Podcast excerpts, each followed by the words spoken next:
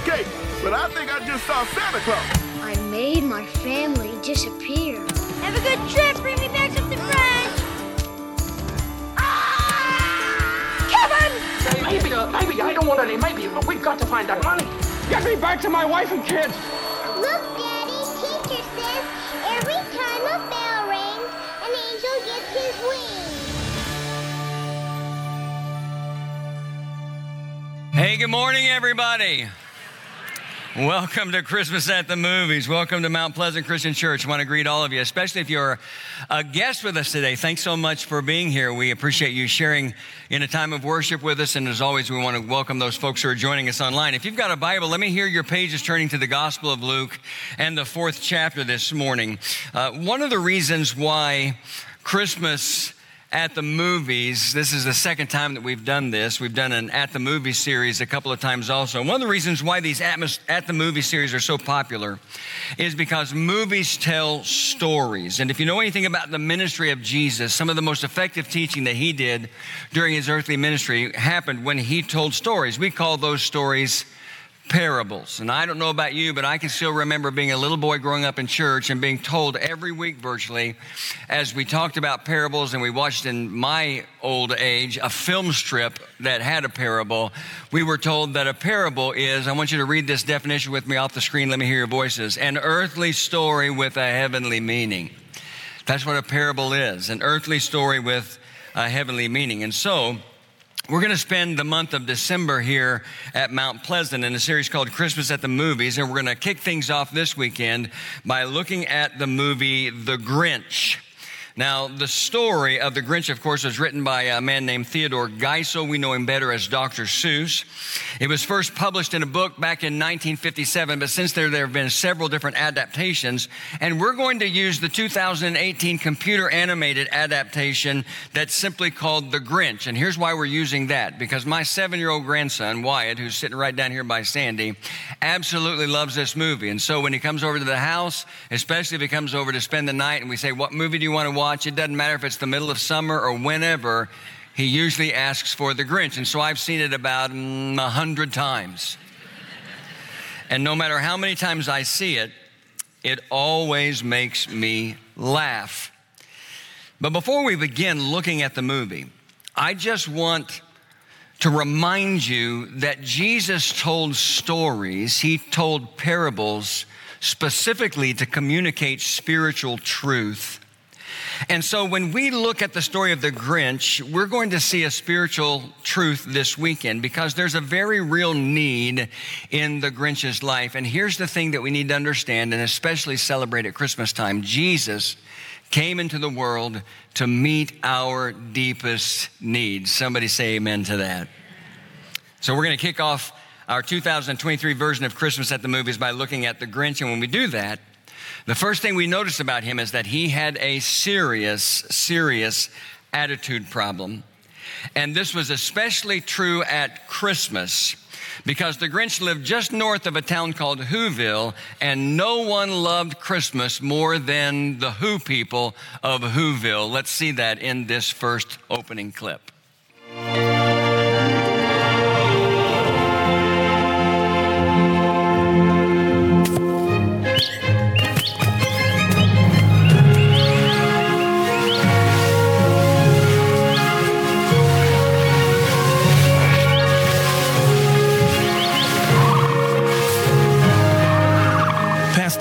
That you come from, far beyond what you've seen, is a town like your town.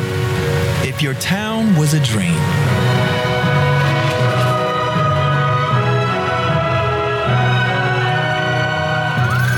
Only it's not a dream, or a hoax, or a ruse.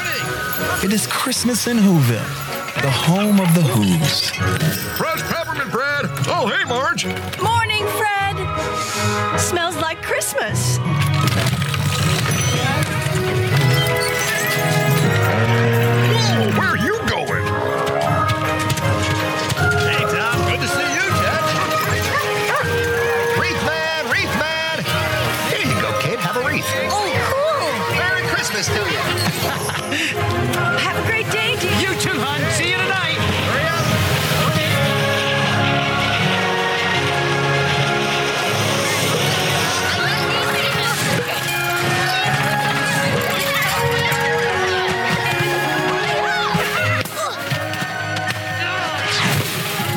Whoville is great. That is known far and wide. And three weeks through December, this place hits its stride.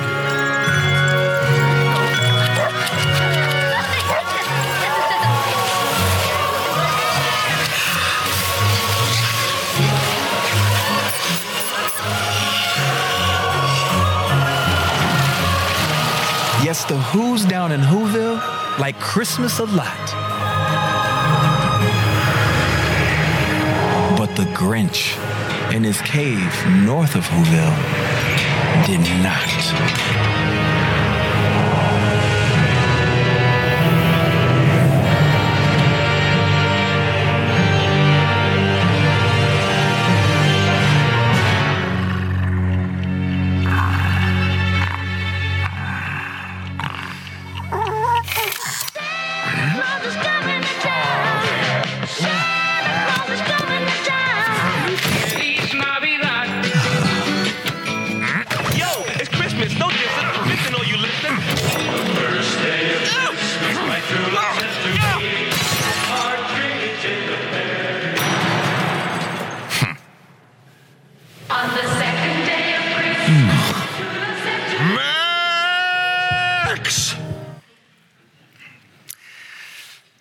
The movie begins, the Grinch wakes up one morning, that's the morning that we're talking about there, and discovers that he doesn't have any food in his house. He, the anticipation of the coming of Christmas was too much, and the emotional eating took over, and he has no food in his house. And so, even though the last thing that he wants to do is to make a trip into Whoville at Christmas time, that's what he has to do for groceries. And as he does, he puts his hatred for Christmas on full display, and he also puts his meanness on display as well. But before we get a glimpse of that in this second clip, I need to share one little piece of narration with you that's very important to what we're going to be talking about today. Because as he makes his way to Whoville with his faithful dog Max, this is what the narrator says above the scene. Yes, the Grinch hated Christmas. The whole Christmas season. Now, please don't ask why. No one knows quite the reason. It could be his head wasn't screwed on just right. It could be perhaps that his shoes were too tight. But I think most, the most likely reason of all may have been that his heart was two sizes too small. See, here's the deal the Grinch had a heart problem. Makes me think of the words of Proverbs 423 that says, Above all else, guard your heart, for it is the wellspring of life. And because the Bible and the heart, as I've told you many times, represents the mind, this heart issue in the life of the Grinch, just like a heart issue in your life or mine, affects every part of our life. And for the Grinch, for whatever reason, it showed up, especially at Christmas, in a powerful way. And we see that in this second clip, which is my favorite of all the ones we're looking at. Now, remember, Max, this is the time of year when the Who's are at their most deceptive. You have my full permission to attack anyone who so much as says one kind word to us. Jingle bells, Christmas smells. Oh,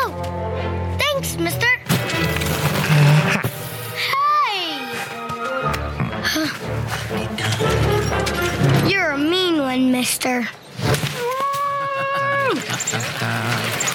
Really such an awful day. Hey, Merry Christmas! Oh. Happy holiday, Sue. the season's greetings, folks. And Merry Christmas God rest ye merry gentlemen, let nothing you dismay. Remember Christ our Savior was born on Christmas Day to save us all from Satan's power when we were gone astray. Oh, tidings of comfort and joy, comfort and joy, oh, tidings of comfort. God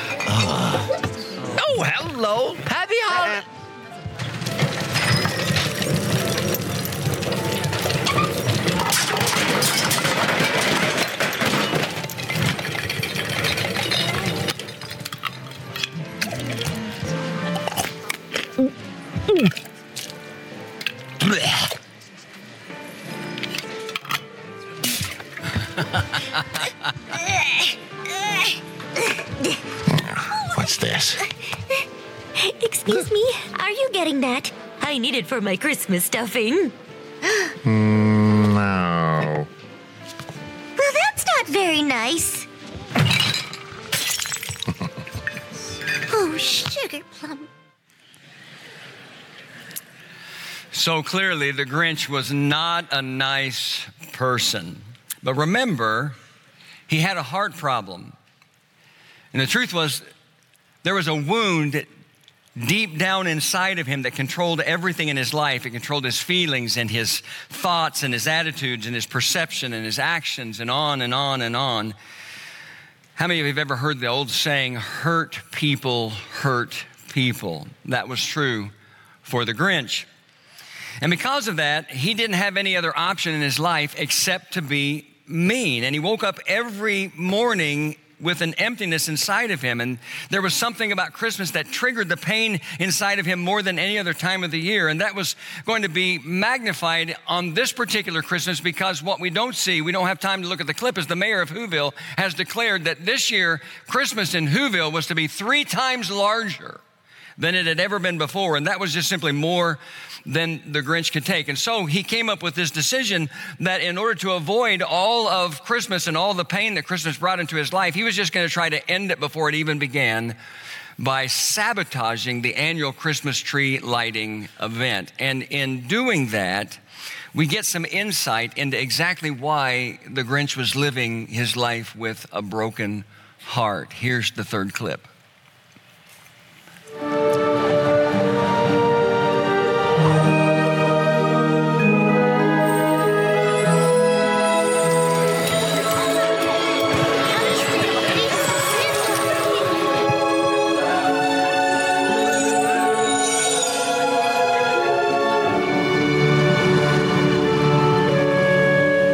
the edge of his ledge way up in the sky, the Grinch felt upset, though he wasn't sure why.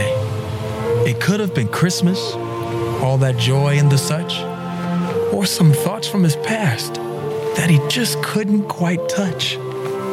But whatever it was, it made his heart moan. Though he was used to it now, this being alone.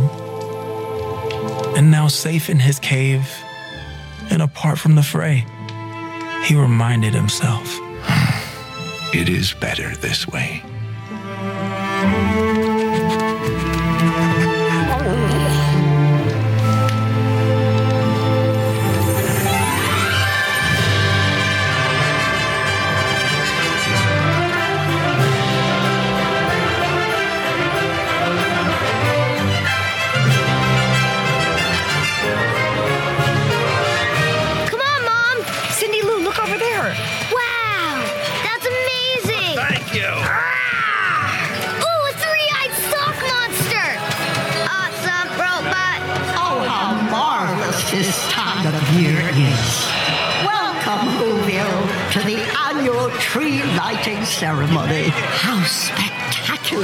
These ornaments?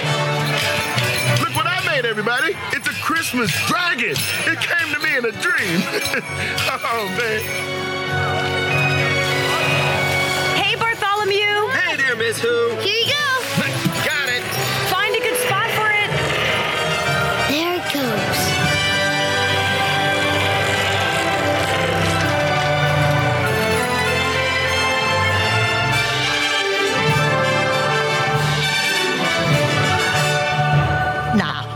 Ready to flip that switch and light up the sky.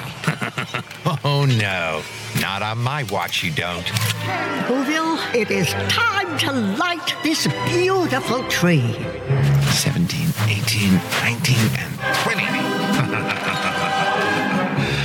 okay, lock and load. All right, just attach this here, and we'll be ready to launch. No! I wish I could see the look on their faces.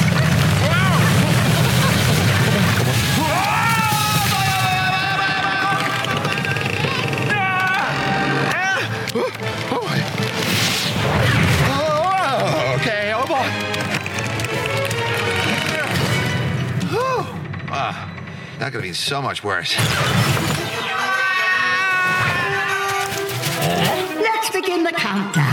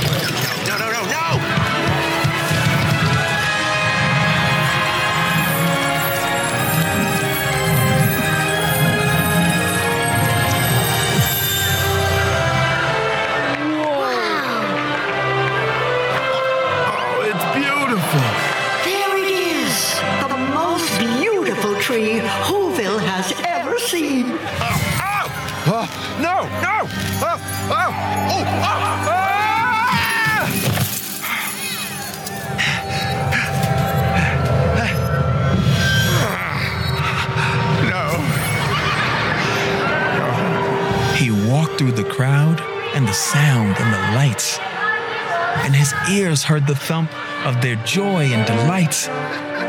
And it took him right back to his earliest years, to that lost, lonely boy who cried all of those tears. That lost, lonely boy, isolated and sad, with no home of his own, no mom and no dad.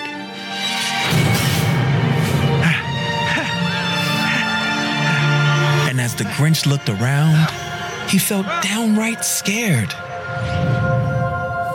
As he remembered that Christmas where nobody cared, where nobody showed, not even a flea. And there were no cards, no gifts, and no tree.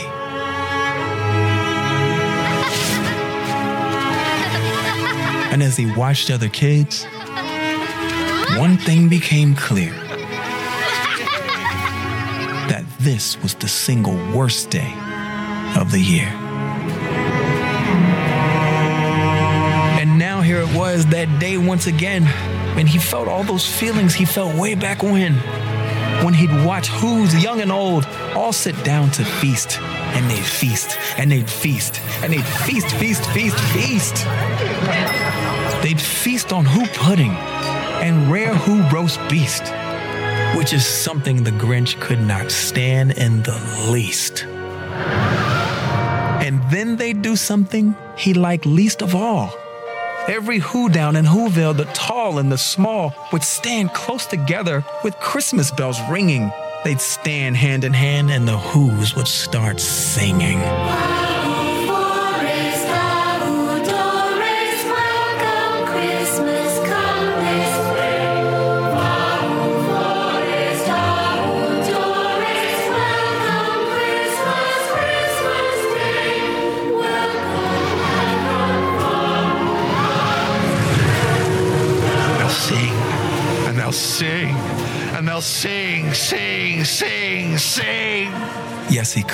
Couldn't without feeling the sting. So the Grinch finally declared, I must stop this whole thing. Hey, if you got your Bibles open to Luke chapter 4 and you're able, stand with me for the reading of the scripture this morning. I'm going to be reading Luke chapter 4, beginning in verse 14 down through verse 19. Jesus returned to Galilee in the power of the Spirit, and news about him spread through the whole countryside. He taught in their synagogues, and everyone praised him. He went to Nazareth, where he'd been brought up, and on the Sabbath day he went into the synagogue, as was his custom, and he stood up to read. The scroll of the prophet Isaiah was handed to him. Unrolling it, he found the place where it is written, The Spirit of the Lord is on me because he has anointed me to preach good news to the poor. He has sent me to proclaim freedom for the prisoners and recovery of sight for the blind, to release the oppressed, to proclaim the year of the Lord's favor. All right, there it is. You can be seated.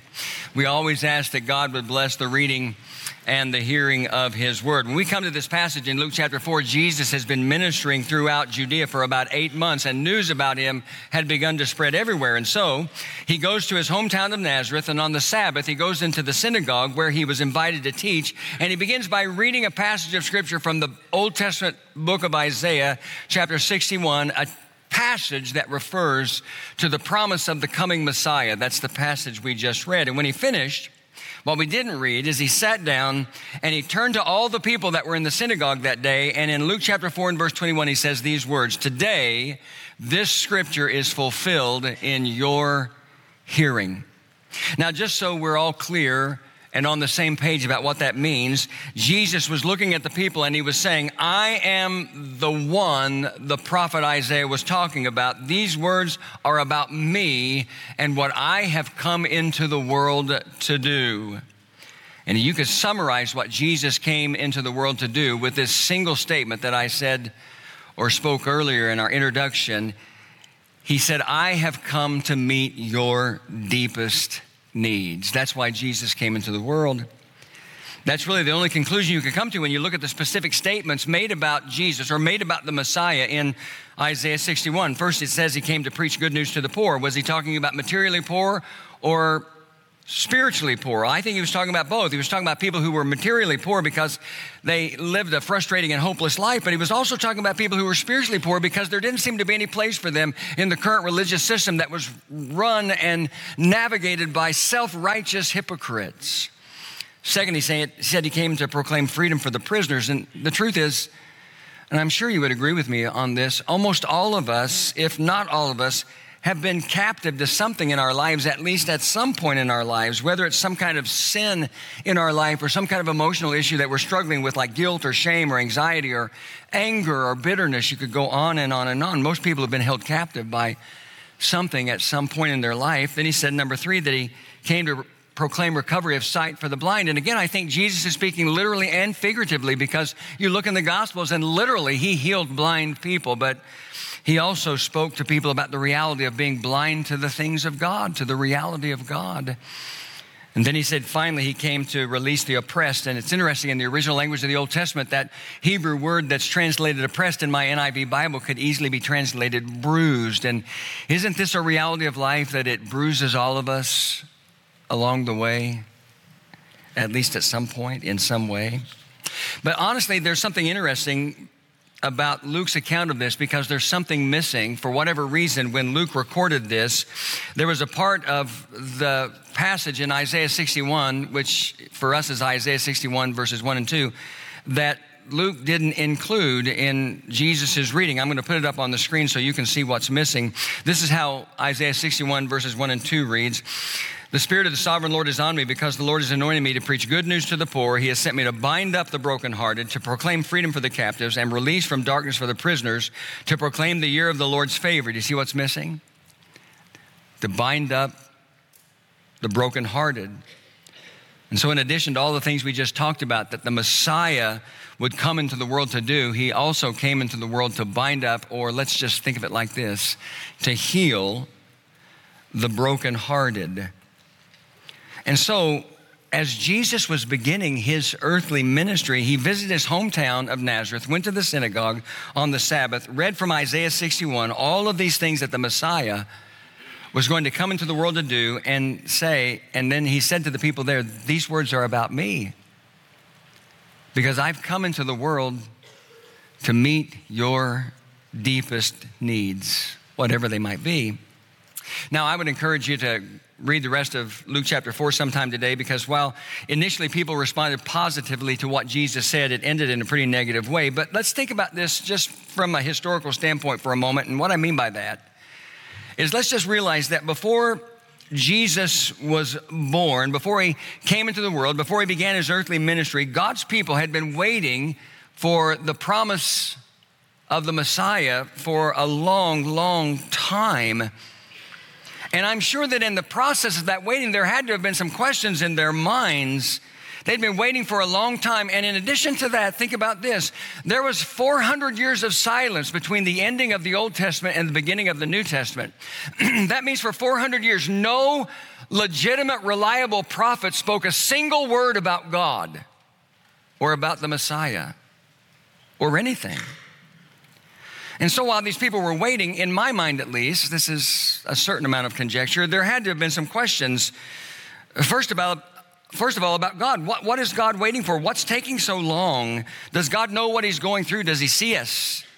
and the lives that we're living today, but there probably were questions about the Messiah as well. Like, when the Messiah comes, what will he be like? Will he judge us? Will he reject us? Will he say God is tired of us? And on and on and on. And to me, that's what makes this passage of scripture in Luke chapter 4 so significant because when Jesus reads those words from Isaiah 61 and says, Today these words are fulfilled in your hearing, he answered all those questions.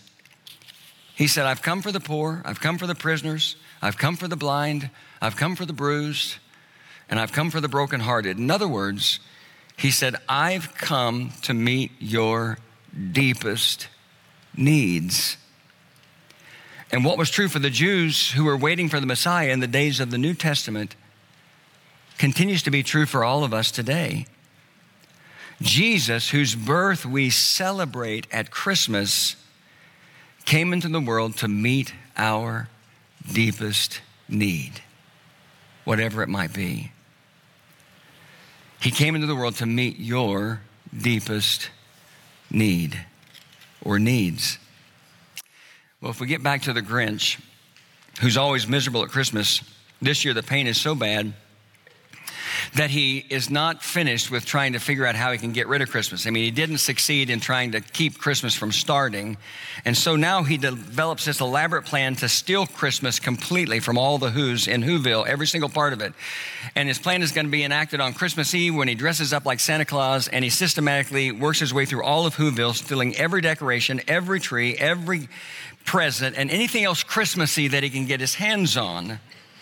But there's a backstory in this movie in this story, overall story, and if you're familiar with the story, you know this about this little girl named Cindy Lou Who. And in this version of The Grinch, she and her brothers are being raised by a single mom, and all she wants for Christmas is not a single thing for herself. She just wants Santa Claus to do something nice for her mother because she works so hard and she takes such good care of them, and she never seems to get a break or have any time for herself. And so she tries to get this message to Santa Claus, but in the end, she decides my best option is just to trap Santa Claus when he comes to our house on Christmas Eve and deliver the message or the request in person. And so, let's look at this fourth clip.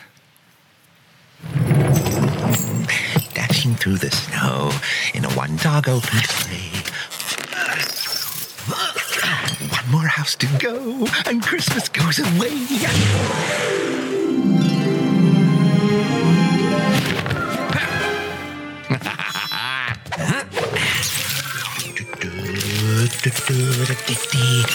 Huh? Oh. Oh, what the heck? Ah.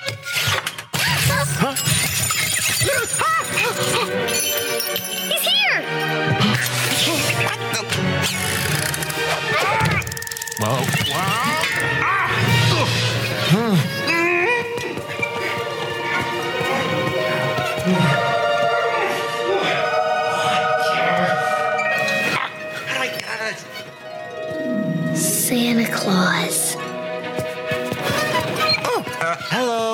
little help, please? I'll let you know. Just give me a minute. Ah, that would be great. I'm coming. Just trying to remember uh, which cord it is. Oh no! I'm so sorry. Are you okay? Yeah, I guess so. Let me help you. Ah. Sit down here. Drink this. It'll make you feel better. Uh, thanks. Wow. I can't believe it's really you. Uh, yeah. I'm so sorry about the trap and everything, but I really need. Hey, why are you taking our Christmas tree? Well, oh, one of the lights wasn't working, so I thought I'd take it back to the workshop and see if I could fix it. I didn't know you did that. Yeah, sure. Now, why don't you go back upstairs to bed, and then when you wake up, the tree will be fixed and your presents will be waiting under it. Wait, you don't understand. I don't want presents. Of course you do. Everyone wants presents. No, no, really, I don't. I want you to help my mom. R- your mom. Yeah. She works so hard and is always doing stuff for other people. And I just want her to be happy. You want me to help your mom? You're Santa. You make people happy. And everyone should be happy, right? Yeah, I, I guess they should. Santa, are, are you okay? What? Uh, yeah, I'm fine. now, why don't you go back up to bed? Hmm? Okay. I wish you could celebrate with us tomorrow. We all get together and sing. It's so beautiful that if you close your eyes and listen, all of your sadness just goes away.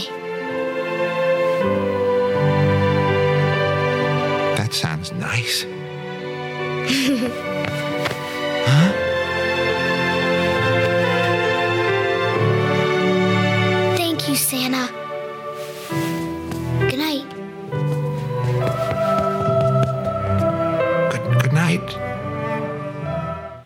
Now, the Grinch didn't know it, but that encounter with Cindy Lou Who began something significant for him. And after he loaded up all of Whoville's Christmas and started to make his way home, this was the narration that was playing over and over again in his head. He tried to forget it, but the words filled his head, and he found himself thinking about what the young girl had said. It's hard, it was hard to imagine, could it really be true? But if they could all be happy, maybe he could be too. By the time he got home, everyone in Whoville was awake and they discovered that Christmas had been stolen. But while the Grinch thought stealing Christmas from the people of Whoville would take away all their happiness and joy, he wasn't prepared as he was getting ready to just dump it all. He wasn't prepared for what happened next, and he was surprised by what he was hearing. Let's look at this next clip. Just one more shove. What's that? Do you hear it?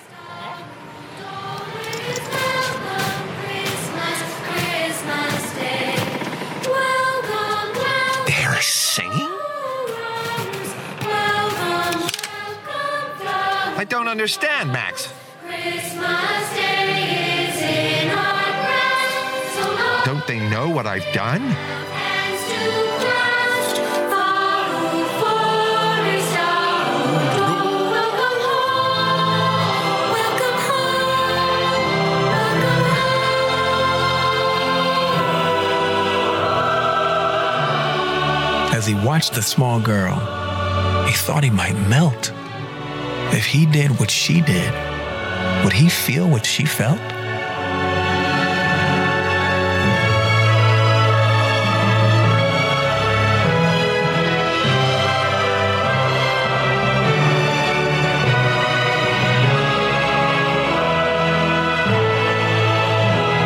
And the luscious sound swelled, reaching up to the skies.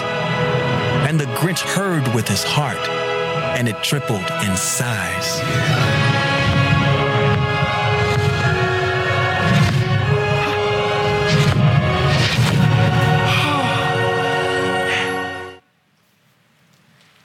Now, here's the deal. Let's just be honest. The story of the Grinch is just a silly, sweet story about a fictional character, a weird looking character whose heart was broken, but received a redemption of sorts through kindness and love.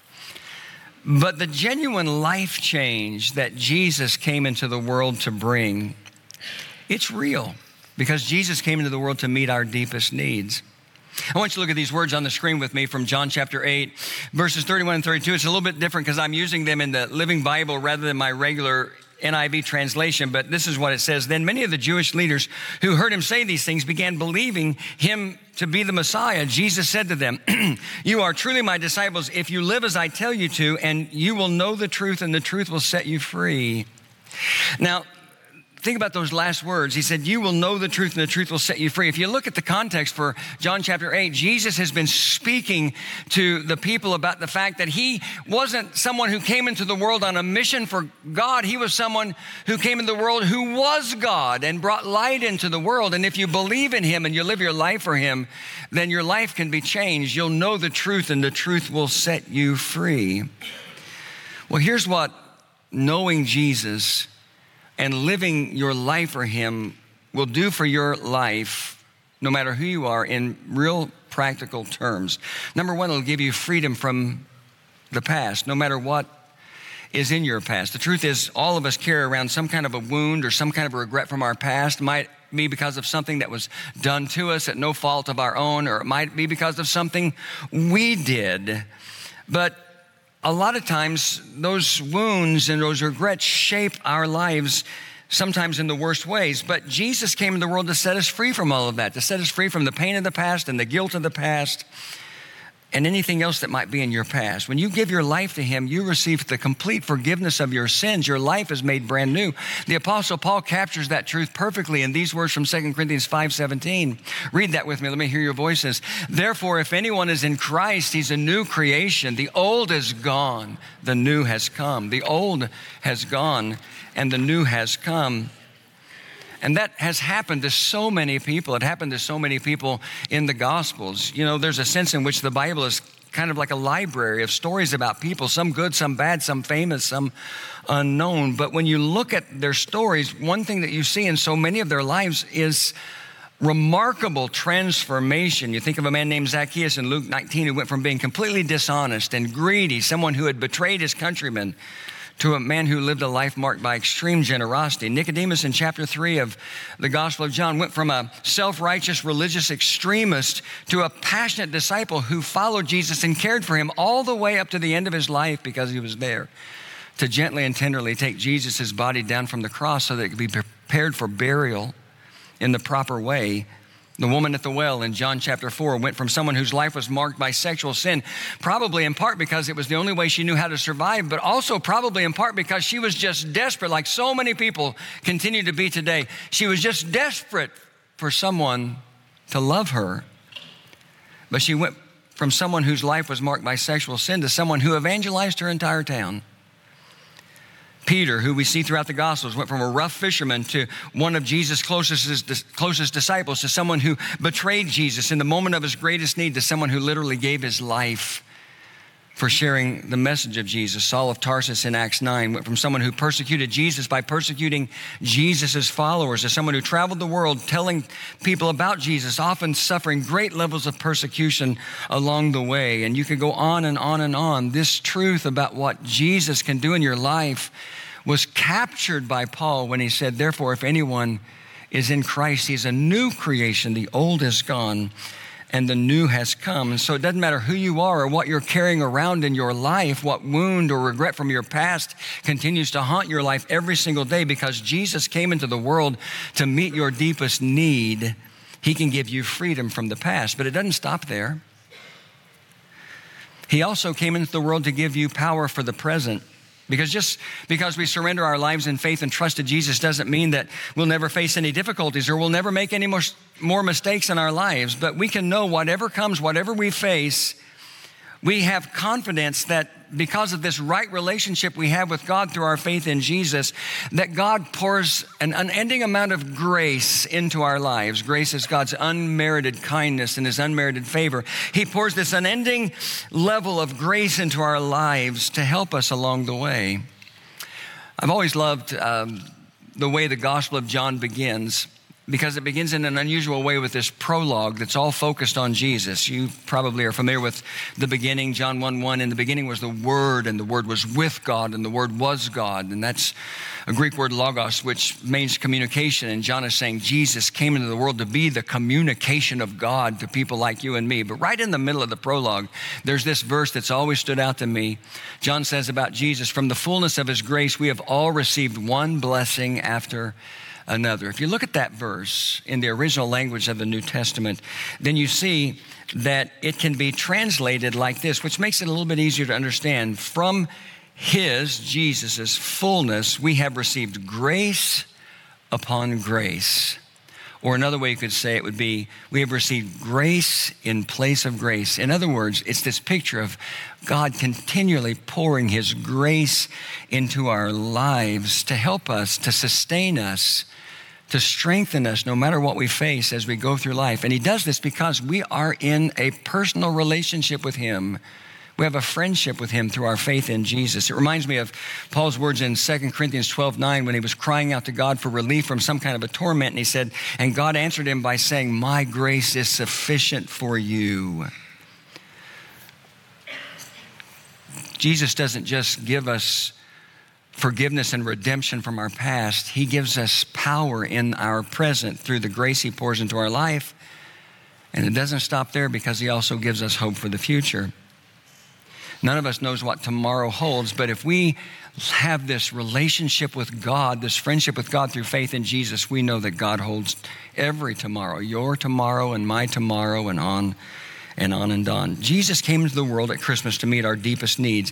At the top of the list for all of us is the need for forgiveness of sin so that we can live in a right relationship with God. And Jesus met that need, we know, by dying on the cross and paying the penalty for the sin. When we think about Christmas, we need to think about a manger that ultimately was nailed to a cross. Jesus came into the world to die. But he also meets, listen to me close, he also meets the deepest needs of our lives, the deepest needs of our hearts on the most practical way, or most practical level, rather, every single day, whatever that need might be. Now, the Grinch had a broken heart. What is it you're dealing with today? Whatever it is, whatever wound, whatever regret, whatever pain, whatever struggle, whatever fear that keeps you from being everything that God wants you to be, you bring that to Jesus this Christmas because He can heal it and He can make you whole. The story of the Grinch has a happy ending. He returns everything he stole from the Who's in Whoville, and he's invited to Christmas dinner at Cindy Lou's house, and his heart has been healed. It's now gone from being two sizes too small to tripling in size, and all of this comes to a head in a very, very real way when he's asked to carve the Christmas beast, whatever it is, in this final brief Christmas clip.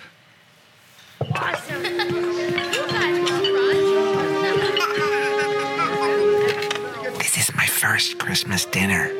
What happens? You'll see. Would you do the honors, Mr. Grinch? Oh, uh, okay. Do you mind if I say something first? Not at all. Well, everybody, I, I just want to say I've spent my entire life hating Christmas and everything about it.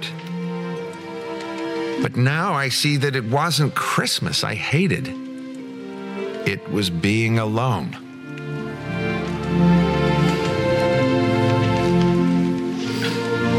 But I'm not alone anymore. And I have all of you to thank for it.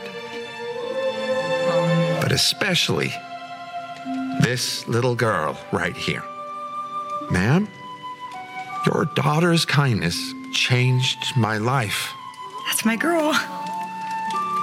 Oh, that was beautiful. That's my best friend. Merry Christmas, Mr. Grinch. Merry Christmas, Cindy Lou. And the Grinch raised his glass and led the Who's in a toast. To kindness and love, the things we need most. Now, that final scene where the Grinch is holding up his cup, leading everyone in a toast to kindness and love, the things we need most, is a picture of redemption, of a redeemed life. Here's my question, and we're going to close. What would redemption look like in your life this Christmas? Uh, maybe for some, it would be that you would finally quit resisting the call of God's grace to surrender your life in complete faith and trust to Jesus, and experience the reality of having your sin forgiven and being given a brand new life where the old is gone and the new has come. For some, it might be just being honest about whatever that hole in your heart is or whatever that pain that you can't get out from under is the bitterness, the unforgiveness, the loss, the hurt, whatever it might be. You finally face up to it and you recognize this incredible truth that we celebrate Jesus at Christmas and all year round because he came into the world to meet our deepest needs. And when we give those needs to him, our life can be changed forever.